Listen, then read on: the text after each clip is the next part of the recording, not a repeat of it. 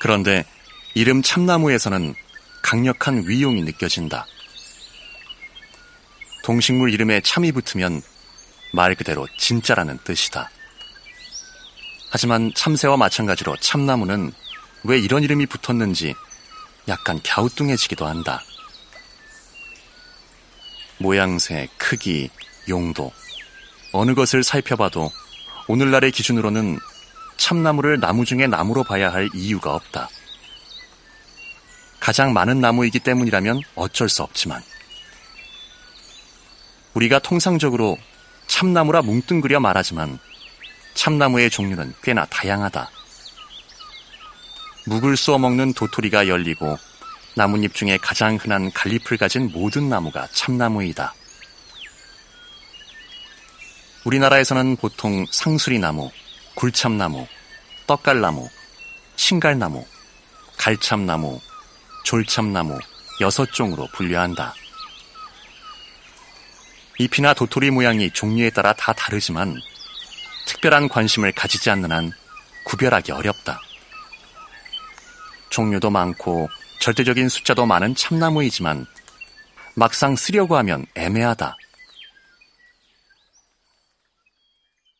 산에서 자연적으로 자라는 것 중에서 충분히 굵고 곧고 긴 것이 없다. 대개 별로 크지 않은 데다 꼬불꼬불하기까지 하다. 그래도 좀 크고 곧은 것이 있어서 쓰려고 제재를 해놓으면 엄청나게 갈라지고 뒤틀린다. 이런 나무로 가구나 공예품을 만들었다가는 반품을 감당하기 어렵다. 그래서 옛날 건축물이나 가구를 보면 참나무로 만든 것은 눈을 씻고 보아도 찾을 수 없다. 두 번째로 많은 소나무도 그 종류가 많은데 참나무보다는 그래도 사정이 낫다. 수종에 따라 곧고 굵고 길게 자라는 것도 있고 자라는 지역에 따라 특별히 품질이 좋은 것들도 있기 때문이다. 예를 들어 금강송은 곧고 길게 자라서 쓸모가 많고 경북 봉화군 춘향면의 소나무는 옛날부터 궁궐을 지을 때 썼던 나무라서 따로 춘향목으로 불리기도 한다. 그러나 안타깝게도 상당수의 소나무는 그리 크지 않고 굽어 있다. 벌목을 한 후 껍질을 벗겨놓지 않으면 바로 곰팡이가 생기기도 한다. 이렇듯 별로 쓸모가 없는 참나무를 영어 이름인 오크라고 부르면 느낌이 확 달라진다. 오크는 위스키 발효를 위한 통뿐만 아니라 고급 가구재로 인기가 높다. 특히 북아메리카산 오크는 색, 결, 질감 등이 우수하고 공급도 원활해서 많은 가구에 널리 사용된다. 이렇듯 생물학적으로는 별 차이가 없는데 참나무와 오크는 쓸모도, 주는 느낌도 꽤 다르다. 물론 기후와 토양의 영향 때문이지만 영어로 쓰면 좀 있어 보이는 심리도 어느 정도 작용한다. 소나무도 영어 이름인 파인으로 부르면 사정이 달라진다. 건축 현장이나 인테리어 현장에 가보면 일정한 규격의 희고 무른 나무들을 볼 수 있다. 흔히 구조목이라고 부르는 나무인데 영어 약어로 에스피에프로 통칭된다.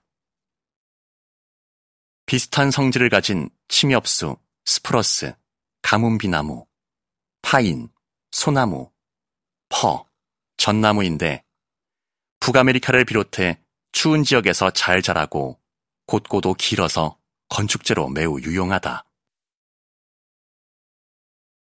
물론 값도 싸다. 우리 땅의 소나무 중 일부도 여기에 낄 수 있겠지만 수입해 쓰는 것이 더 싸다. 이렇게 쓰고 나니 우리 땅에서 자라는 나무는 모두 쓸만한 게 없는 것처럼 되어버렸는데 절대 그런 것은 아니다. 우리의 숨겨진 보물, 느티나무가 있다. 소나무와 함께 건축재로도 많이 쓰였지만 무엇보다도 가구재로 많이 쓰였다. 은행나무, 오리나무, 물풀의나무, 호두나무, 감나무 등등 용도에 맞게 알뜰하게 써왔고 지금도 쓰고 있다. 참나무도 진정 쓸모가 없는 것은 아니다. 숯재료로 참나무만한 것이 없다. 참나무로 만들어서 참숯이겠지만 참나무 숯은 숯 중에 최고이니 이런 이름을 가질만도 하다. 그리고 표고버섯을 재배할 때 꼭 필요한 나무이기도 하다. 사정이 이렇다면 우리는 비싼 나무를 죄다 수입해서 써야 하는 것일까? 고급 원목 가구라고 불리는 것들은 오크, 애쉬, 월넛 등을 수입해서 만들고 있으니 어느 정도 맞는 말이다.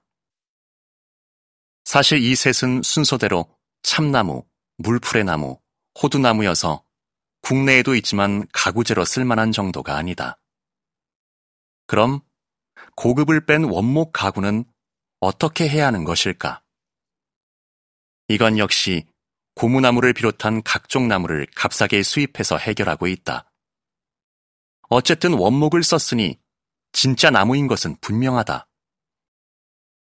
참나무, 아니 진짜 나무가 아닌 나무는 안 되는 것일까? 쇠나 플라스틱 등 정말 나무가 아닌 것을 말하는 것이 아니다. 나무는 나무이되 원목이 아닌 나무 말이다. 사실 우리 주변을 둘러보면 이런 나무가 더 많다. 나무를 길게 혹은 조각조각 이어붙인 집성목도 있고 나무를 무 깎듯이 얇게 켜서 겹쳐 만든 합판도 있다. 여기까진 그래도 나무의 모습이지만 나무를 잘게 부숴서 접착제와 혼합하여 만든 파티클 보드도 있다. 더 심하게는 나무의 섬유만 뽑은 뒤 접착제로 반죽해 만든 엠디에프도 있다. 주변의 가구를 한번 둘러보라. 판재의 넓은 면은 진짜 나무가 틀림없는데 측면을 보니 여러 겹을 켜켜이 쌓아놓은 것이 보이는가? 표면의 색과 결을 보면 진짜 나무 같은데 마구리 면을 보면 결이 이어지지 않은 것이 있는가? 진짜 나무인 줄 알았는데 어쩌다 긁어보니 겉과 속이 다른 것이 있었는가? 그렇다. 원목이 아닌 가짜 나무다. 층이 보이는 것은 합판이고 마구리가 생뚱맞은 것은 파티클 보드나 엠디에프에 얇은 무늬목이나 합성된 필름을 씌운 것이다. 속았다는 생각이 드는가? 아니다.